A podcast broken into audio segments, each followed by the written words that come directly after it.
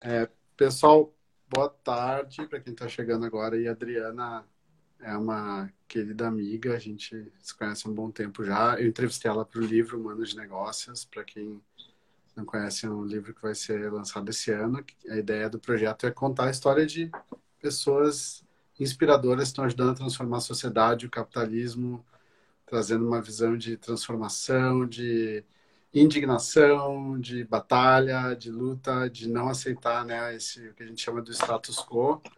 E a gente, e eu acho que a gente precisa colocar luz no trabalho dessas pessoas. E, e não ficar sempre com as mesmas referências de líderes que a gente vê que é o empreendedor, o CEO, que está sempre né, na capa das revistas, que é o cara que conseguiu muitas coisas, porque ele tem muitas coisas. Né? Conseguiu construir uma empresa maior do mundo, tem um, um salário, um bônus enorme, e as pessoas são valorizadas por isso, não é isso que a gente precisa. A gente está vendo né, tanta coisa que está se transformando no mundo agora, a gente vai precisar ir para um outro lugar, né, de como organização em sociedade. E aí, eu acho que as pessoas que podem nos liderar nesse caminho são os humanos e as humanas de negócios. E a Adriana, para mim, é uma referência incrível, uma pessoa que tem uma linda história, uma inspiração. Então, a, a ideia da gente fazer esse papo hoje aqui é para aprender um pouquinho mais com a Adriana e também saber o que está acontecendo, né? Para a gente tocar a base aí e saber como é que a gente pode aprender junto com tudo que está se passando nessa, nessa pandemia maluca aí. Bem-vinda, Adriana. Obrigada. Eu que agradeço o convite, assim. Acho que, de fato, a gente está vivendo é, um novo momento um novo momento que exige muito de nós humanos, né? Exige muito das nossas subjetividades antes de qualquer coisa, sabe? Uhum. É, exige muito da nossa força de vontade, da nossa capacidade de transformação. E aí eu queria te perguntar... Da nossa resiliência, né? Resiliência, né? Acho que a gente vai falar um pouco sobre isso hoje também. Queria te perguntar comigo, o que, que você está sentindo aí, o que, que você está vendo nesses quase dois meses de, de pandemia que a gente está tá passando aí. Tamo, já, já, tem, já, já tem uma rotina dentro dessa, dessa pandemia, né? E, e, eu queria saber como é que afetou o teu entorno, Adriana, as pessoas com quem você convive, os empreendedores, né? Família, enfim, pessoas que estão ao teu, ao teu redor. Bom, assim, do ponto de vista é, da minha vida pessoal, assim, eu, enfim, tenho tentado me adaptar a esse novo contexto. Né? Eu, enfim, tenho trabalhado em casa, já, já vinha trabalhando em casa, tinha um costume já de trabalhar em casa e é, tenho uma filha, moro com a minha avó também, então eu cuido dela e cuido da minha filha. E a gente tem se adaptado, assim, num, é, tem uma complexidade, sabe, para poder lidar com o volume de coisas, com a urgência das coisas e manter o ritmo do trabalho. Do ponto de vista da feira, muito das coisas que a feira, né, que, o Instituto Feira Preta, que o próprio Preta Hub faz, a gente é, tem uma jornada de quase duas décadas e foi construído num contexto analógico, né? E agora que a gente está entrando para um, um contexto digital. O contexto digital não era uma premissa para a gente, assim, a, a nossa premissa era o encontro, era era estar presencialmente com as pessoas. A feira é um espaço de encontro. O Afrolab, que a gente faz formação com as mulheres, é um espaço de encontro. Então, estou é, nesse momento de, de, redesenhar como é que. Da mesma forma que, que, a gente tem falado com os pequenos, que os pequenos precisam se digitalizar, a feira em si, enquanto instituição, está passando por esse processo. Uhum. É, mais especificamente com esse contexto do Covid, a gente tem. A feira está liderando três ações, está envolvida em três ações, é, focado em apoiar empreendedores. É, um chama Latinidades Negras, e aí olhando mais especificamente para mulheres que são produtoras de conteúdo, e o Latinidades está sendo desenvolvido com o Instituto Afrolatinas. A gente abriu uma chamada, é, é, enfim, em, em 15 dias, menos de 15 dias de chamada, a gente recebeu mais de 1.400 inscrições, não só de todo o Brasil, mas também de nove países da América Latina, de mulheres que compartilham muitas vezes dos mesmos processos de mulheres que vivem no Brasil, mulheres negras. E a gente tá, uhum. vai apoiar essas mulheres com uma bolsa de 500 reais, elas vão produzir conteúdo e a gente vai disseminar esses conteúdos. É, uma outra iniciativa chama o Fundo de Emergências Econômicas que é um fundo é, criado é, para apoiar empreendedores especificamente com esse contexto do Covid, e a feira está com mais é, junto com mais seis organizações, que é, mais, é, junto com mais cinco organizações, a Feira é a Sexta, que é a Vale do Dendê em Salvador, a Favela em BH, a Agência Solano Trindade em São Paulo, junto com a Afrobusiness e o Instituto Afro-Latinas em Brasília. A uhum. gente já vinha de um processo de se unir e pensar de que forma que as seis organizações que têm olhado para o tema de raça, gênero e periferia é, como que a gente poderia criar alguma coisa que pudesse compartilhar de metodologias, de, de advocacy. E com essa história do Covid, a gente resolveu unir os esforços para criar um fundo para apoiar empreendedores. E hoje a gente está apoia tá apoiando já empreendedores é, em quase todo o Brasil. Tem uma faixa específica, um recorte específico de mulheres de 50 até 100 anos, a mais velha tem 100 anos. Uau. E o que a gente tem feito é, é de alguma forma, suportar o contexto que a gente está vivendo, algum, alguma dessas pessoas que compartilham das nossas redes, né? É, esse contexto do Covid, ele só tem mostrado o quanto o Brasil é desigual, assim.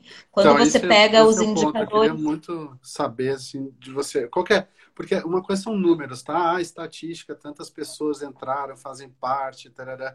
Mas qual é a realidade dessa, dessas pessoas? A gente vive não sei, parece que a gente está numa loucura, uma conversa de maluco, assim, que a gente só acompanha um monte de crise política que vai e vem, assim, e, e, e o fato é que as pessoas estão passando dificuldades enormes já, né? E, e, eu queria que a gente conseguisse visualizar isso para pelo menos criar empatia, né? E saber que, que precisamos ajudar Sim. e se mobilizar de alguma maneira. É, a gente assim, não tem como olhar esse contexto de agora é, e não olhar para os indicadores que afetam, sobretudo, a população negra. Quem mais morre, os indicadores são os negros.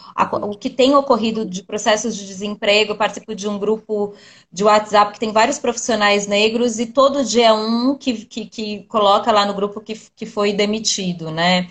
E é, não tem como olhar se não olhar o contexto do passado, as histórias que faz a gente chegar até aqui hoje. A gente teve é, mais de 400 anos de escravidão, 132, 132 anos pós-período abolição. Esse contexto de Brasil colônia reflete no que a gente está vivendo agora do Covid por que, que mais pessoas negras morrem, entendeu? A, é, quem está na linha de frente, as, as trabalhadoras domésticas, é, as pessoas que vivem em regiões periféricas não necessariamente têm saneamento básico. Você tem um raio-x de desigualdade que foi construído durante muitos anos e de forma institucionalizada, entendeu? E a gente, é, recentemente só, quando veio aquele, aquela informação que estava morrendo mais pessoas negras nos Estados Unidos, depois até a Folha soltou uma, uma comunicação, soltou uma matéria falando de como isso tem atingido também os negros no Brasil. É, e, e, a gente precisa olhar para isso e entender que todo aquele contexto reflete na situação que a gente vive hoje. Especificamente do empreendedor, é, a gente tem falado sobretudo com mulheres negras, quando você pega o, os dados do, do Sebrae, na categoria microempreendedor individual, as mulheres negras são maioria, são as que estão empreendendo no Brasil durante muito tempo por, por essa lógica da necessidade. Quando a gente olha os empreendedores que a gente está apoiando, a gente está falando que não é repassar recurso para ajudar só o negócio, mas é para comprar comida, para comprar remédio, para, sabe, pessoas que estão sendo acometidas por um processo psíquico também, sabe, por uma fragilidade de saúde mental. Tem contextos seríssimos, assim, que tem, que tem acometido as pessoas nesse momento, que passa por uma questão de você ter grana ou não para comprar comida, o processo de endividamento, são pessoas que não, boa parte não tinham fundos de reserva, não estavam preparados para esse momento, e agora nesse contexto de que para você, seu negócio continuar existindo, você tem que ter minimamente, minimamente o letramento digital e você tem que ir vender na internet. E, tipo, tem lugares que a gente está apoiando que, tipo, é uma antena para um município. Sabe assim? Uhum. É, que não tem infraestrutura tecnológica, não, não, chegou ainda esse contexto digital. Então, a, o Brasil tem uma disparidade muito grande em relação aos contextos sociais, mas é, essa disparidade, essa desigualdade, ela está sendo construída durante muito tempo, muito tempo, e que agora ela, ela, ela toma uma forma, você consegue enxergar, palpar, entendeu? É como se de uma hora para outra a gente conseguisse enxergar isso muito, muito claramente, né? E, mas eu, eu tenho dúvida se a gente consegue mesmo enxergar claramente, porque uhum. o que a gente tem visto, assim, gente, isso não aparece, de novo, né? É uma grande confusão, a gente fica vendo um monte de notícia, briga política, etc., que não está nos levando a lugar nenhum. Pelo contrário, o Brasil, tem amigos fora do Brasil, assim, todos estão falando que a imagem do país está derretida lá. Inclusive, é, criaram um comitê agora para é, é, pensar na nova vacina, como é que vai funcionar, essas coisas. E o Brasil não, não foi chamado, o Brasil virou um páreo, né? É, a gente está sendo excluído das coisas, e, e isso está sendo notícia, e, e deveria ser notícia ao contrário, né? Possibilidades que a gente tem de ajudar, desenvolver, identificar oportunidades. Eu acho que tem, tem uma, um caminho nessa direção. É, porém, o que eu penso assim, eu tenho visto muitas empresas doarem, muita gente se mobilizando para fazer doações. Isso não, não vou desmerecer de jeito nenhum, eu não sou maluco que vai dizer que não precisa fazer doação. Porém, o que está acontecendo é uma coisa muito pontual, isso não vai resolver o problema. Amanhã as pessoas vão voltar para a rua. Na China, o engarrafamento já está maior do que estava antes do, de Covid. Isso vai acontecer no Brasil. Tudo que aconteceu nos outros lugares vai acontecer no Brasil. Então, isso vai acontecer. A vida vai voltar ao normal. E aí? Vai continuar concentrando renda, as, as empresas vão parar de doar porque fizeram uma doação pontual. E a sociedade vai ter aprendido alguma coisa. O que, que você está pensando sobre esse momento, Adriano? Estou meio indignado aqui, né?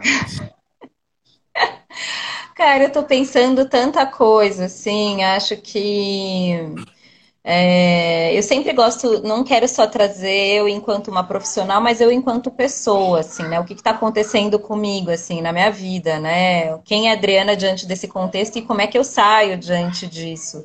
É, tenho entrado muito em contato com as minhas subjetividades e o que eu quero, o que, que, eu, o que, que eu posso hoje, qual é o meu limite, o que, que eu consigo fazer hoje e como que eu quero me relacionar daqui para frente. E eu, eu vejo um futuro que ele é mais humano, ele é mais da perspectiva coletiva, com senso de comunidade. A gente vê tudo isso que está acontecendo no governo agora, mas fora esse contexto, tem muitas coisas acontecendo, muitos apoios que estão rolando em, em territórios, muitas estratégias estratégias, design sendo desenvolvidos, tecnologias sociais sendo desenvolvidas nesses territórios que passam por mais contextos de vulnerabilidade, com esse senso de comunidade, sabe? Isso está muito mais aflorado. Agora, por outro lado, você tem as empresas que estão mais sensíveis agora em, em, dar. Tem umas que têm uma sensibilidade, tem outras que, ah tá, onde é que eu consigo colocar mais, maximizar mais a minha marca né, dentro desse contexto. Mas o que eu percebo é que a gente, é, é sabe assim, tá meio que atirando para todos os lados e não tá parando e refletindo e estruturando de fato algo que seja estratégico e que de fato vai trazer impacto não, não só agora de, de tapar a fome agora, mas um, um pouco pelo menos a curto prazo, médio prazo, porque uma coisa é eu entregar a cesta básica agora, mas daqui a um mês essas pessoas também vão continuar precisando de cestas básicas. Daqui a dois meses também, entendeu? Uhum. Então eu vejo muito os apoios para chegar na ponta, mas quem está lá na ponta e sabe quem é a ponta para poder fazer esse processo, essa logística toda. Então eu quero apoiar, olha, te dou aqui o dinheiro para você apoiar o Beltrano ou fulano, mas eu pouco quero saber como é que está a sua conta na sua casa, se você está conseguindo pagar suas contas, entendeu? Então eu olho para a ponta, mas não olho para os intermediários, para as lideranças locais. E aí o que eu vejo é isso: tem, tem, tem, tem uma falta de estratégia.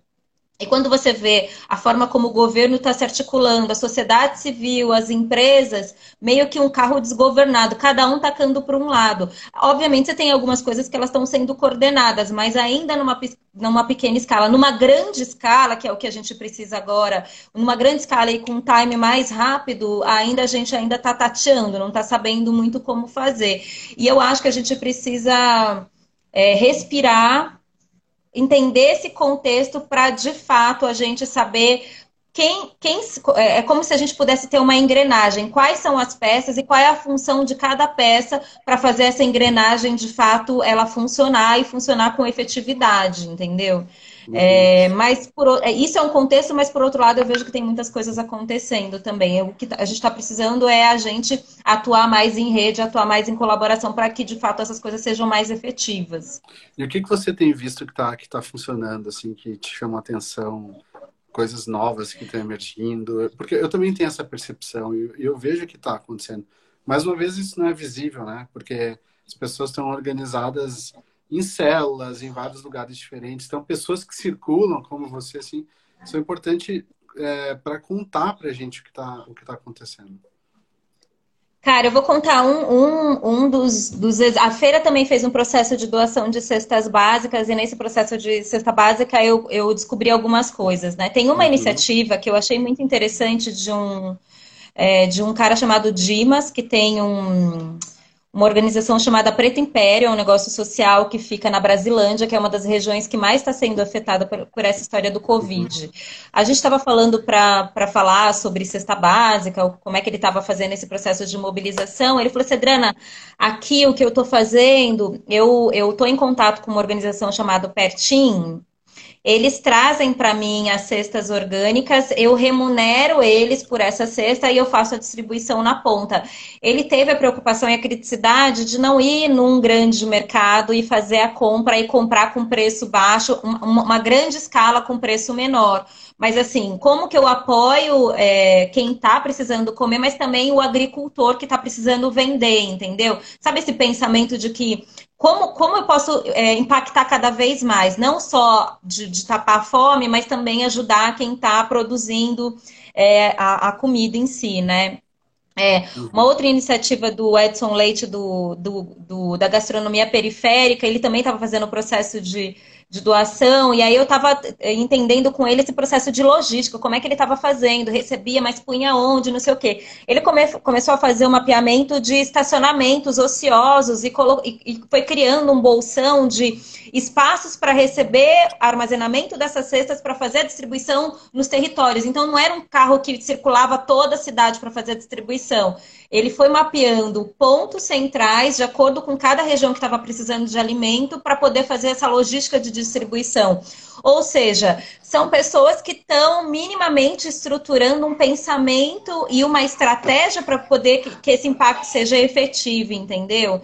É, e é, mais recentemente eu estava vendo um pouco da iniciativa do governo de São Paulo junto, a, junto né, às doações das empresas e tudo mais tenho visto que eles têm feito alguma coisa. Agora, como que você olha para essas boas experiências e, e dá escala para elas? Tá, o que, que desse cara da Brasilândia que deu certo, que não é só uma organização, que talvez se eu mapear 10 organizações naquela região, a gente consiga fazer dessa forma. Então, eu vou conseguir atender a questão do alimento, mas eu vou conseguir também atender a questão da agricultura, né? Da agricultura familiar, do, de comprar do pequeno. São essas pequenas coisas que eu acho que vai fazer a gente conseguir. É... Acho que viver por esse contexto, passar por esse contexto de uma maneira mais. É... Caiu aqui meu computador, de uma maneira mais. É... sei lá, um, um, pouco, um pouco mais sadia, sabe? Com um pouco mais. É, com um pouco um, com, com, mínimo de saúde mental, que eu acho que é o que a gente está precisando nesse momento. Uhum. E, e você, bom, na, na sua vida, na sua história, você passou por vários momentos difíceis, né? E, e na história da Feira Preta também. É, o que que, o que que esse aprendizado, né, desses... São quantos? 18 anos de Feira Preta? Quanto tempo? Esse ano 19, ano que vem a gente completa 20 anos. Tá. Desses quase 20 anos de Feira Preta, assim, o que que eles te trouxeram para esse momento agora? Porque você já passou por, por essas dificuldades, tipo, não saber se vai conseguir pagar a conta ou fazer uma feira, ficar devendo uma grana. E, e a vida segue, né? De, de, alguma maneira você passou por isso, tá bem, é uma referência, é uma inspiração. Às vezes a gente olha para a capa da revista e não vê os tombos que, que a pessoa tomou no caminho, né? Então eu queria que você falasse Sim. um pouquinho desses tombos aí para a gente poder aprender com isso e como é que isso está te ajudando agora, essa resiliência. Acho que essa palavra é boa para isso. É, exatamente. Eu ia falar isso agora, resiliência. Bom, durante essa jornada de 20 anos, foi uma jornada de muitos altos e baixos. Assim, muitas coisas boas aconteceram, mas também muitos problemas aqui. É, a, a, aconteceu na minha vida, de, de fato de endividamento, de Cara, de, nossa, muitas coisas, assim, de mudar de casa, de ficar sem grana, às vezes até para comer, assim, de pessoas me emprestar dinheiro para poder comer, sabe? Umas coisas muito nesse nível. Uhum. É, e eu vejo muitas pessoas acontecendo isso agora, sabe? É, o que eu aprendi, a lição número um foi que a gente precisa reconhecer que é, nesse momento a gente tem uma fragilidade mais subjetiva, mais de estar tá bem psiquicamente é, e que é, em algum momento a gente vai precisar de ajuda, que alguém. A gente vai ter que deixar ser cuidado, entendeu? Alguém. A gente vai ter que pedir ajuda e vai ter que deixar ser cuidado. Muitas pessoas cuidaram de mim durante esse processo, e nesse momento, quando eu estou olhando especificamente para essa questão do Covid, eu que eu puder fazer, eu quero de alguma forma poder também contribuir com aquilo que eu também recebi.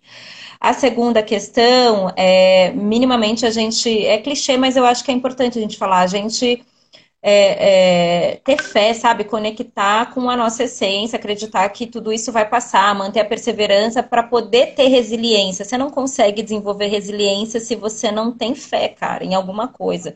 E aí eu não estou falando fé só a fé religiosa, eu tô falando a fé de você mesmo, entendeu? Porque nos momentos mais frágeis você se sente um fracassado. Eu me senti durante muitos processos uma fracassada, entendeu? E eu tive que voltar a ter fé em mim mesmo, até autoestima para poder sair dessas situações mais, mais complexas. É, a terceira coisa é, é, poder trabalhar em rede, assim, é, uhum. não dá para a gente poder sair desse contexto se não for junto com outras pessoas que ou que compartilham ou que podem ajudar nesse momento, entendeu? Cara, uhum. agora o processo é de digitalização, eu não manjo nada de digitalização. Quem é que eu vou acionar que vai me ajudar eu colocar meu produto no Instagram para vender? Será que é a minha filha que tem 15 anos que passa o dia inteiro no Instagram que vai me ajudar? Talvez seja ela, talvez seja ela ela que vai me ajudar, entendeu? Então, é um pouco olhar para as pessoas que estão próximas da gente, a gente conseguir pedir ajuda e passar por esse processo com outras pessoas, aprender com outras pessoas, né? Não inventar a roda, muitas coisas foram criadas, foram construídas. A gente não precisa criar coisas novas, a gente pode se associar com pessoas que já criaram coisas, que já passaram por experiências e que podem tirar um pouco dessa desse contexto da gente de querer inventar ou construir coisas e sem saber e, e, e colher com, é, com pessoas que já passaram e que vai te eliminar um, um, tempo aí de aprendizado, sabe? Eu acho que são tem um, a, a, a, maior lição que eu tiro disso tudo é poder é estar num nível muito subjetivo, que é você com você mesmo, é você, o seu despertar é, interior para poder lidar com as questões. As dificuldades elas vão estar tá aí, mas o quanto você tem musculatura emocional para passar por todas elas, entendeu? E para você ter musculatura emocional é deixar ser cuidado, é, é entender as suas fragilidades, é sim falar, putz, hoje eu não estou bem, entendeu? Hoje eu não estou legal. Nesse momento agora de quarentena, eu sou mãe. Cara, é, é, é, punk, é complexo demais. Tem dia que eu tô super produzindo, mas tem dia que eu não tô conseguindo fazer nada. Ah, e a criatividade, a produção. E, cara, não tem criatividade, não tem produção, e é isso. E tá tudo bem, entendeu? Tá, uhum. tá tudo certo, sabe? Mas para isso você precisa entender seus limites e respeitar. E aí é, é muito de uma coisa de você conectar com você mesmo, sabe? E como é que você descobriu isso, essa musculatura emocional? Tem alguém a, caindo e levantando. Mas teve um dia que você Cara, descobriu caindo... assim, tá, olhar para isso conscientemente. Porque isso faz diferença também, né? Você olhar é... para e falar assim, gente, hoje eu não estou bem e, e, você pode reconhecer, acolher isso, ou você pode sofrer o dia inteiro com isso e tentar fazer alguma coisa e não conseguir sei lá, como é que você consegue acessar esse, esse lugar? Né? O que, que você, como é que você aprendeu isso? Ah, eu acho que é, é, é, assim, é caindo e levantando muitas vezes, ouvindo muitas pessoas e a terapia me ajuda muito. Eu faço terapia já faz um tempão, sabe? É, me ajuda a estar tá presente comigo mesma, sabe? Assim, é difícil você estar tá presente. Muitas vezes a gente está no automático, tipo, vou falar uma coisa corriqueira aqui. Eu, enfim, vou sair para a rua e eu fechei a porta, mas aí eu volto porque eu acho que eu não fechei. Você não está presente, entendeu? Você está uhum. no automático. Então, acho que um dos exercícios é você estar tá presente, é orar e vigiar. E tem dia que você acerta e tem dia que você erra, e você tem, vai ter que desenvolver uma disciplina para poder estar é, tá presente e compreender os seus processos, entendeu? Uhum. É, deixar ser cuidado é muito difícil. Sabe, pedir ajuda é muito difícil. Onde é que fica seu orgulho? Hã? Por quê? Porque, primeiro que eu vim, eu vim de uma família de mulheres, mulheres negras, e com aquela coisa da fortaleza, da, da, da super mãe, super, super mulher, entendeu? Só que, cara, quando você é super mulher, você não se deixa se vulnerabilizar, entendeu? Você, você acha que tem que estar forte a todo momento. E não é real. Você não precisa estar forte a todo momento, entendeu? Especialmente agora é, se deixe ser frágil, sabe? Assim, e, quando, eu fra... quando eu falo de frágil, não é o estereótipo do sexo frágil, não é isso que eu estou uhum. querendo dizer, mas é deixar as nossas subjetividades aparecer para a gente saber exatamente aonde está pegando as coisas para a gente poder é, se refazer, entendeu? Quando você não deixa nem essas fragilidades aparecer, aí, na boa, você não vai conseguir. Você vai colocando debaixo do tapete, vai colocando sorriso e está falando que está tudo bem, mas passa um dia, dois dias, outras pessoas, outras circunstâncias vão trazer os mesmos contextos e tá lá, debaixo do tapete você não conseguiu resolver, entendeu? Uhum. É, mas isso é, é, disciplina com você mesmo. E qual foi é, a primeira é vez que você pediu ajuda? Cara, quando eu pedi você ajuda? Você lembra, tipo, primeira... tipo, olhou para isso e falou assim, tá, agora cai num buraco que se alguém me der uma mão, eu não, não vou sair daqui. Tem que pedir ajuda. É... Quando entrei para Artemisia foi, foi, foi um início, assim, porque é, a feira ela funcionava, ela é tinha aceleradora de negócio. Uma aceler... É isso. Quando, é, quando eu comecei lá atrás, a Artemisia olhava muito para a dimensão humana, assim, né? Do empreendedor, não, não tanto do negócio, mas o empreendedor. E quando eu comecei, eu, eu vinha de um processo da feira, enfim, as pessoas já conheciam tal, mas ela não dava dinheiro nenhum. E assim, eu, eu tinha vindo do meu primeiro, da, da minha primeira dívida. E eu falei, cara, eu não vou conseguir fazer isso. Isso é o que me move, é o que me faz acordar e tá lá fazendo isso, mas, mas assim, eu não, eu não tô conseguindo me manter disso. E aí uhum. acho que estar dentro né, desse contexto do processo da Artemisa, conhecer tantas pessoas, é, em muitos momentos eu pedi ajuda não só para empreendedores, para os profissionais que estavam lá, ouvir é, foi um desses momentos, mas quando minha filha nasceu, minha avó veio me ajudar. É muito difícil criar um filho sem rede, cara. Eu sou mãe solteira, assim, se não fosse minha avó, eu não ia conseguir cuidar da minha filha, entendeu? Então, uhum. é, eu, é, ela tá, ela me ajuda, ela é meu, assim, minha rede, meu braço, é o que, que, que me ajuda a eu poder fazer o que eu faço, entendeu? É, quando eu estava sem grana para comer, vários amigos me suportaram, me ajudaram. Pessoas que, inclusive, que entraram aqui para ver a nossa live, que falaram, cara, toma aqui, toma um dinheiro para você comprar comida, sabe? Eu, eu cheguei nesse nível e, e se eu fosse orgulhosa e não, não puder, não mostrasse a minha vulnerabilidade, certamente ninguém ia me estender a mão. Eu fui muito suportada na minha jornada. Uhum. Eu não seria o que eu sou hoje se não fosse pelas pessoas que me, me ajudaram, que me contribuíram de alguma forma, ou com capital social, com recurso financeiro, ou com conexões, uhum. ou com ensinamentos, entendeu? Então eu, eu virei uma, uma pedinte de ajuda. Me ajuda, não sei fazer, me ajuda aqui. Me ensina, que eu não sei fazer esse negócio aqui, não. Funciona. Funciona, né? Se for verdadeiro, se você tiver inteiro, sim. Se a pessoa perceber que é um pedido de ajuda genuíno, ela vai sim, com certeza te ajudar. Agora, se perceber que é uma coisa só de usurpadora, de. É, é, sabe? Uma coisa. Aproveitadora. Aí não. É, não, aí não, aí a pessoa saca logo, entendeu? Então, uhum. funciona assim, acho que, que deixar ser cuidado é muito bom. Ô, Adriana, quando é que você conheceu essa sua potência empreendedora, assim, e, e, nesse lugar do empreendedorismo negro também, que é, que é muito mais complexo, muito mais difícil, né? Sim, é. Cara, assim, eu quando comecei, eu comecei na necessidade. Eu vendia minhas roupas, eu montei um brechó com as minhas roupas. Aí com esse brechó eu comecei a comprar coisas na 25 de março e vender. Depois eu comecei a fazer coisas, fazer acessório, bolsa. Eu andava com a minha barraquinha nas costas e ia me virava. Eu era da civirologia, né? Que é essa coisa de você se virar. O brasileiro é muito disso. Quando eu comecei, eu falei assim, ah, quero fazer feira preta, aí eu fui entrando em contato com as terminologias, com contextos, aí eu fui entendendo que aquilo que eu fazia, por mais que fosse empreendedorismo da necessidade, era empreendedorismo. Aí eu fui entender que o que a minha bisavó fazia para pagar as contas de casa, que ela, ela criava coxinha, marmitex, comida, para vender, para ajudar a pagar as contas, era também empreendedorismo. Então eu comecei a ressignificar o que eu, o que eu via uhum. de empreendedorismo, aquela coisa, sabe, assim, empreendedor, com homem com gravata, mas para o empreendedor real, para a vida como ela é, sabe assim, a mulher que levanta às duas horas da manhã, tá no ponto de ônibus às três e meia, quatro horas da manhã para vender café da manhã, ela é uma empreendedora. Ninguém vai falar que ela não é, entendeu? Ela tem que produzir, pensar na matéria-prima, ela tem que comunicar, ela tem que pensar no, na logística de produção.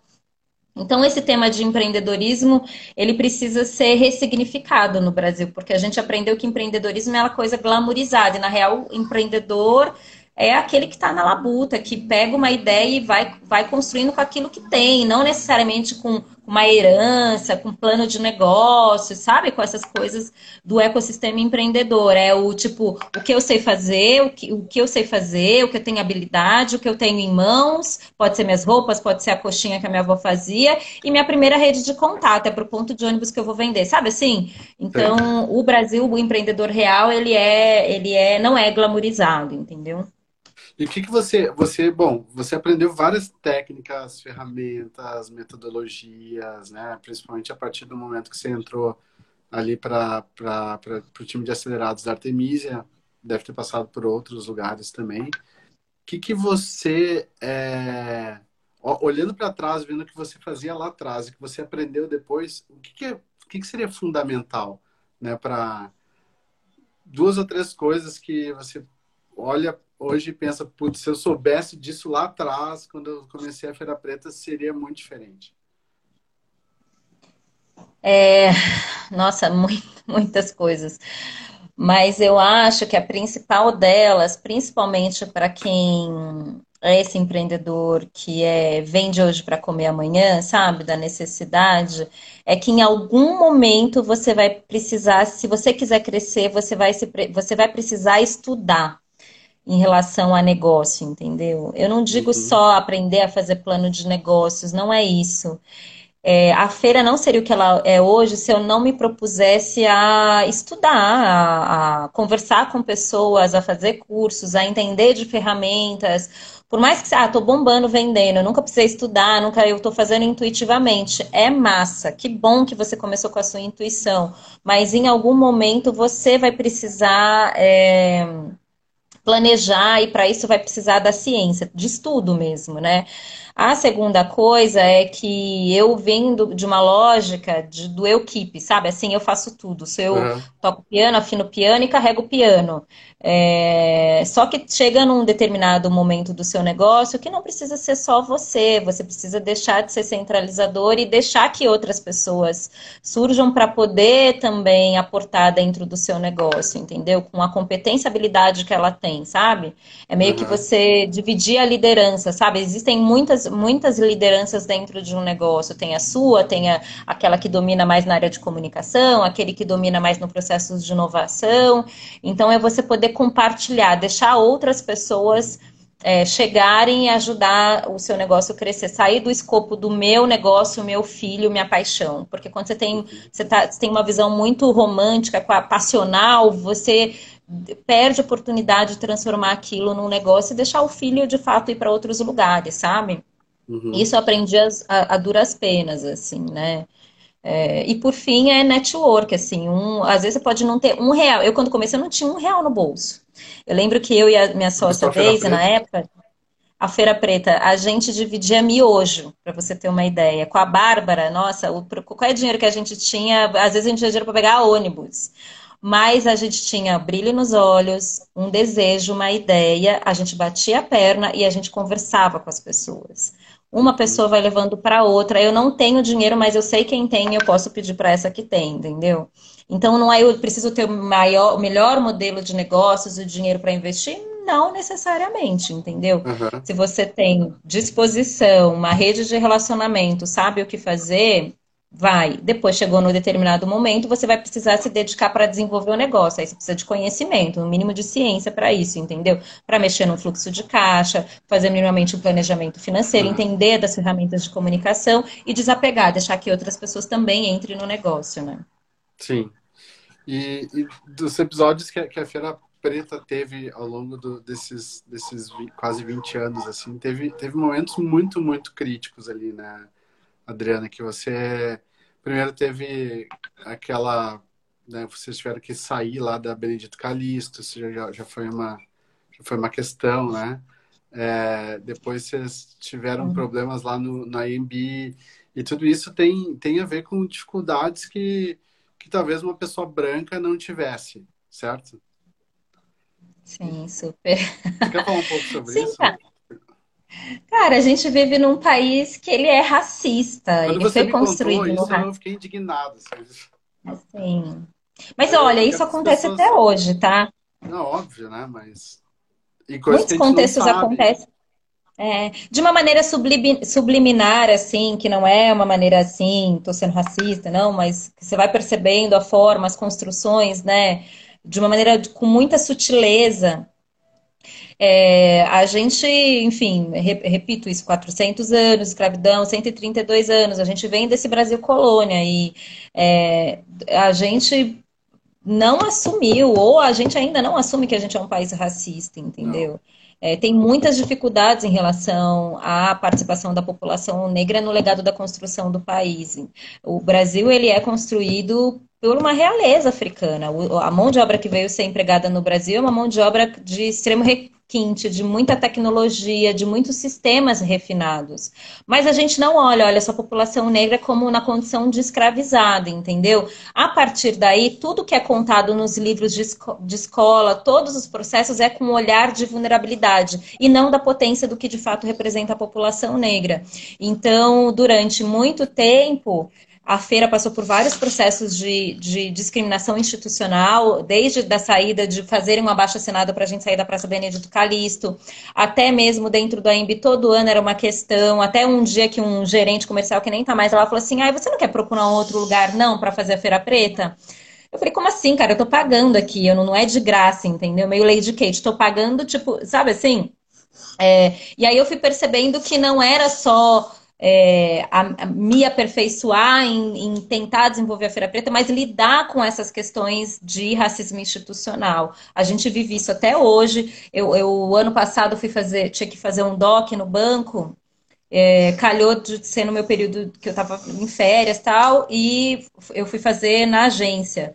É, era um DOC, tipo, por uma fornecedora. Era 15 mil reais que eu tinha que fazer o pagamento. Era um TED que eu tinha que fazer. A mulher ficou meia hora comigo, atendente do banco, conferindo se eu, se eu era a pessoa da RG. Ela levantou da cadeira umas três vezes, checou meu RG, foi fazer ligações.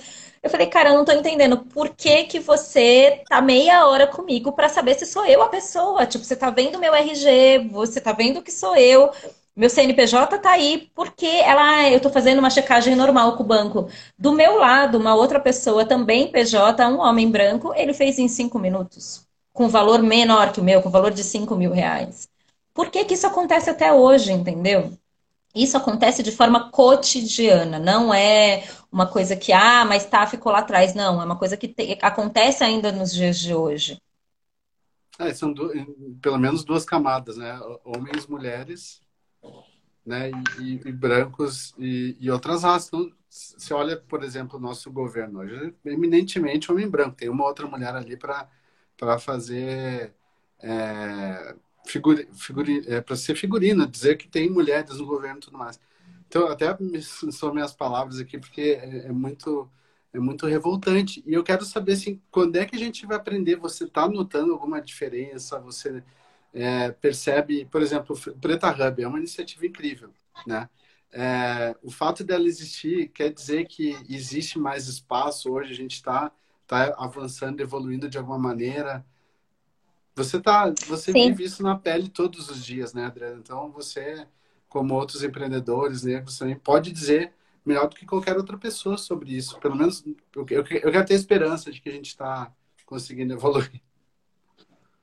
Eu, cara, eu acho que a gente evoluiu, porque, assim, eu não, eu, eu não quero ser a pessimista que fica só falando dos problemas e não reconhecer o quanto o Brasil evoluiu nessa questão racial nos últimos 20 anos, pelo amor de Deus. A gente, cara, é outro contexto, entendeu? Eu tive oportunidade uma vez ir para a Colômbia, o que a gente tem de contexto no Brasil é muito diferente do que a gente tem de países que são nossos vizinhos, os países da América Latina, sabe? A gente uhum. tem muito a poder compartilhar dessas histórias pela luta dos direitos civis da população negra. A população negra só se torna maioria nos últimos, nas duas últimas décadas, com processo de autodeclaração. Eu preciso me declarar para o censo de IBGE isso começa a ser quantificado e a gente hoje é a segunda maior população negra do mundo. Isso já é um avanço. À medida que a população negra se autodeclara, as dinâmicas mudam completamente. A dinâmica comercial, é, cap, cap, do capital mesmo. Hoje é muito difícil você não ter empresas que não tenham qualquer tipo de produto que leve em consideração as especificidades da população negra. Estou falando de uhum. maquiagem, coisas para cabelo. O Lázaro Ramos com a Thais Araújo, quando fizeram a campanha do Italac, o leite está lá, que a população negra é que tem predominância em algumas doenças. Uma delas é a intolerância à lactose. Se não fosse por muitos desses contextos, a gente não ia saber das especificidades. Hoje você vê um ecossistema de consultorias de empresas que têm feito o processo de inclusão dentro do ambiente do mercado de trabalho formal. Você tem Empodera, você tem Afrotrampos, você tem Pregue Afro, você tem uma série de, de pessoas que estão dedicadas exclusivamente para colocar negros dentro do, do, do, mercado de trabalho formal, pelo, pela lógica de diversidade. Você tem empreendedorismo negro, empresas uhum. que têm, têm criado soluções para atender a demanda da população negra. O Brasil é outro. Você tem as cotas nas universidades, tem ações afirmativas, você tem Érica Malunguinho, enfim, muitas coisas aconteceram. E a gente também precisa celebrar isso, entendeu? Acho que muitos movimentos organizados, coletivos, artistas, intelectuais, pesquisadores, faz com que a gente esteja nesse momento que a gente está agora. É, sim, de muitos problemas, está aí. É, um, hoje um, um, um, dia triste, né, pela morte do, do menino que morreu no Rio. É, por outro lado, você também tem outras coisas acontecendo. Você tem a dualidade, você tem o genocídio, mas você tem essa potência empreendedora. As coisas estão andando muito juntas. E uma vez a Sueli Carneiro falou que eu fui numa palestra dela, ela falou assim, ah, o mito da democracia racial caiu por terra, né? Que todo ah, é, o Brasil é tudo misturado, então não, não se tem racismo no Brasil, porque, né? Só que não existe isso, esse mito não, não, não existe mais, o mito da democracia racial. À medida que a população negra ela emerge, mais a intolerância à questão racial aparece, entendeu? Isso está muito aflorado, é na internet, é nos ataques a Maju Coutinho, é tudo, assim, quanto mais a gente emerge, mais visibilidade a gente tem, mais a gente consegue acessar alguns lugares, mais esse racismo vai aparecer e mais processos vão acontecer, desde o genocídio até é, violência doméstica, entendeu? Muitas coisas andando tudo, tudo junto, sabe? Uhum. E no, no, ano passado, no final do ano, vocês fizeram uma pesquisa com o plano CDE, né, sobre empreendedorismo negro. O que, que vocês descobriram na, na pesquisa, assim, quais os aprendizados, como é que ela foi usada depois? Cara, muitas coisas legais, assim, acho que duas coisas interessantes, né, a gente... Hum, é, fez uma pesquisa em todo o território nacional, com mais de, de mil pessoas que responderam as perguntas. Dessa, dessa pesquisa saíram três pessoas, três perfis de empreendedores. Um é pela necessidade, é, que era eu, minha avó, quando eu comecei. O outro é por vocação, quando você vê o jovem negro empreendendo e ele quer estar tá empreendendo, não é porque ele está passando necessidade que ele está empreendendo, não é porque ele perdeu o emprego, é porque ele realmente quer criar um negócio. E o terceiro que é o engajado, que é o empreendedor que cria, o empreendedor negro que cria soluções especificamente para atender as demandas da população negra. Então, Diaspora Black, Conta Black, é, Feira Preta, enfim, esses cases específicos, uhum. né?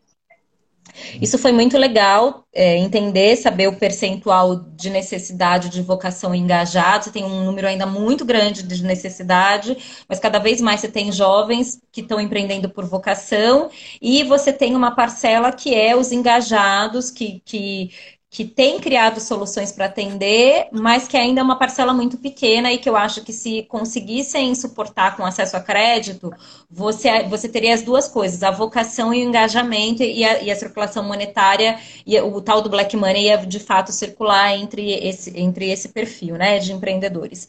A outra coisa que há especificidades entre empreendedores brancos e negros. Uma delas está numa questão relacionada à saúde mental. Esse foi um dos temas levantados, uhum. que é boa parte desse empreendedor nem se reconhece como empreendedor. Ah, imagina, eu não sou empreendedora. Eu estou fazendo aqui minha coisinha, mas eu não sou empreendedora. Se ela não se reconhece como empreendedora, ela não consegue acessar o que o ecossistema oferta para ela quando ela fala, sou empreendedora, então vou pedir acesso ao banco, porque esse banco está falando especificamente com recorte de mulheres.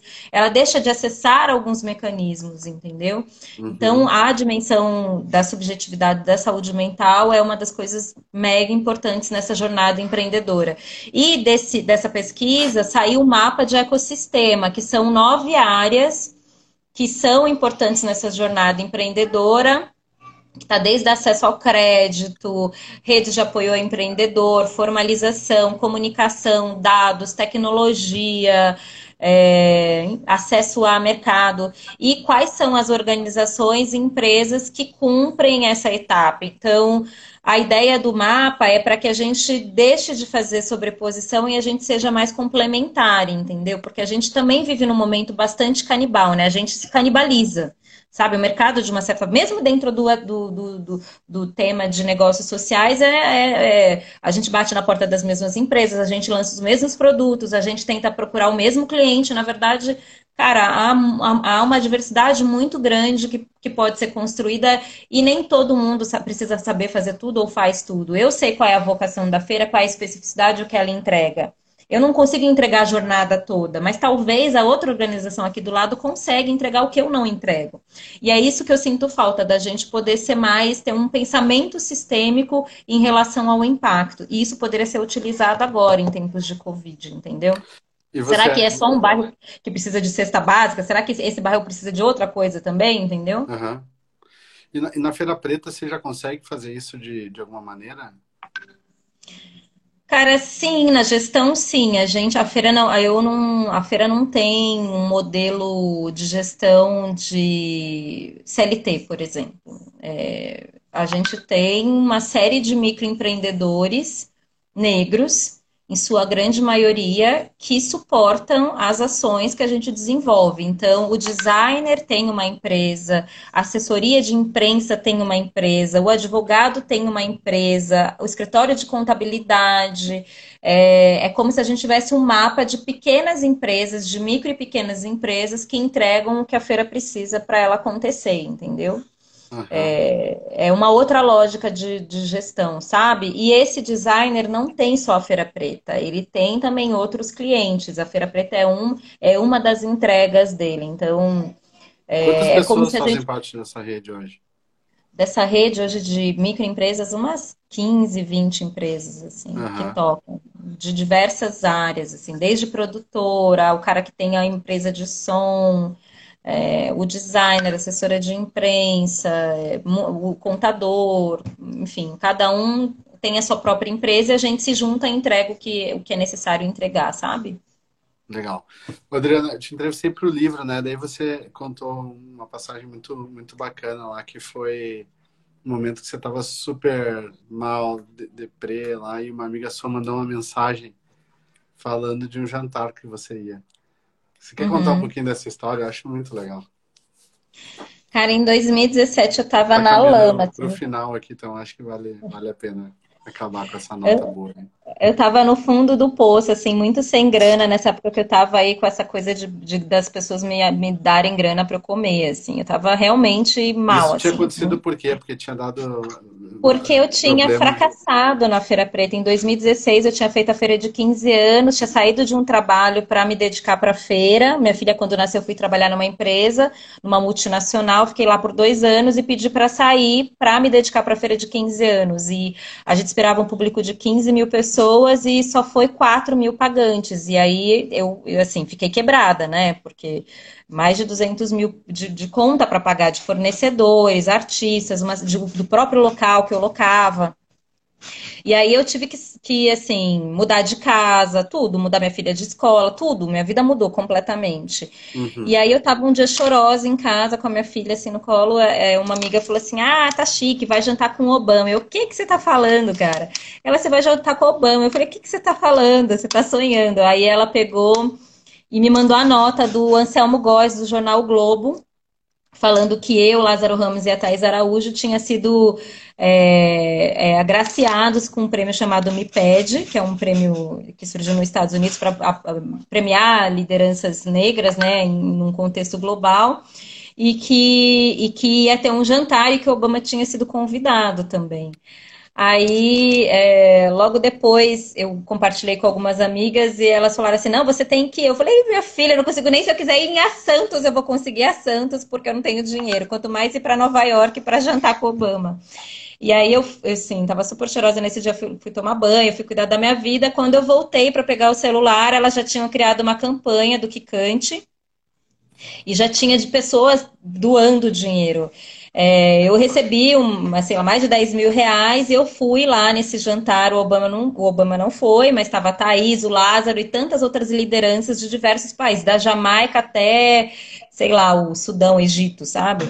E foi muito interessante, porque aí quando eu volto, eu volto com a certeza de que eu precisava continuar esse trabalho. Imagina ter um reconhecimento internacional, entendendo qual era o legado da Feira Preta e, e e como assim acabar tudo isso porque eu tinha, porque eu estava endividada, assim, né? Isso era mais uma de muitos processos dessa jornada da Feira Preta. Então, o que me faz voltar para o jogo de novo foi isso. Depois veio capa de revista, veio um monte de coisas que eu nunca pensei. A feira passa a ser reconhecida não só pela comunidade negra, a feira começa a ser compreendida pela, por São Paulo, pelo Brasil, a partir dessa história do prêmio.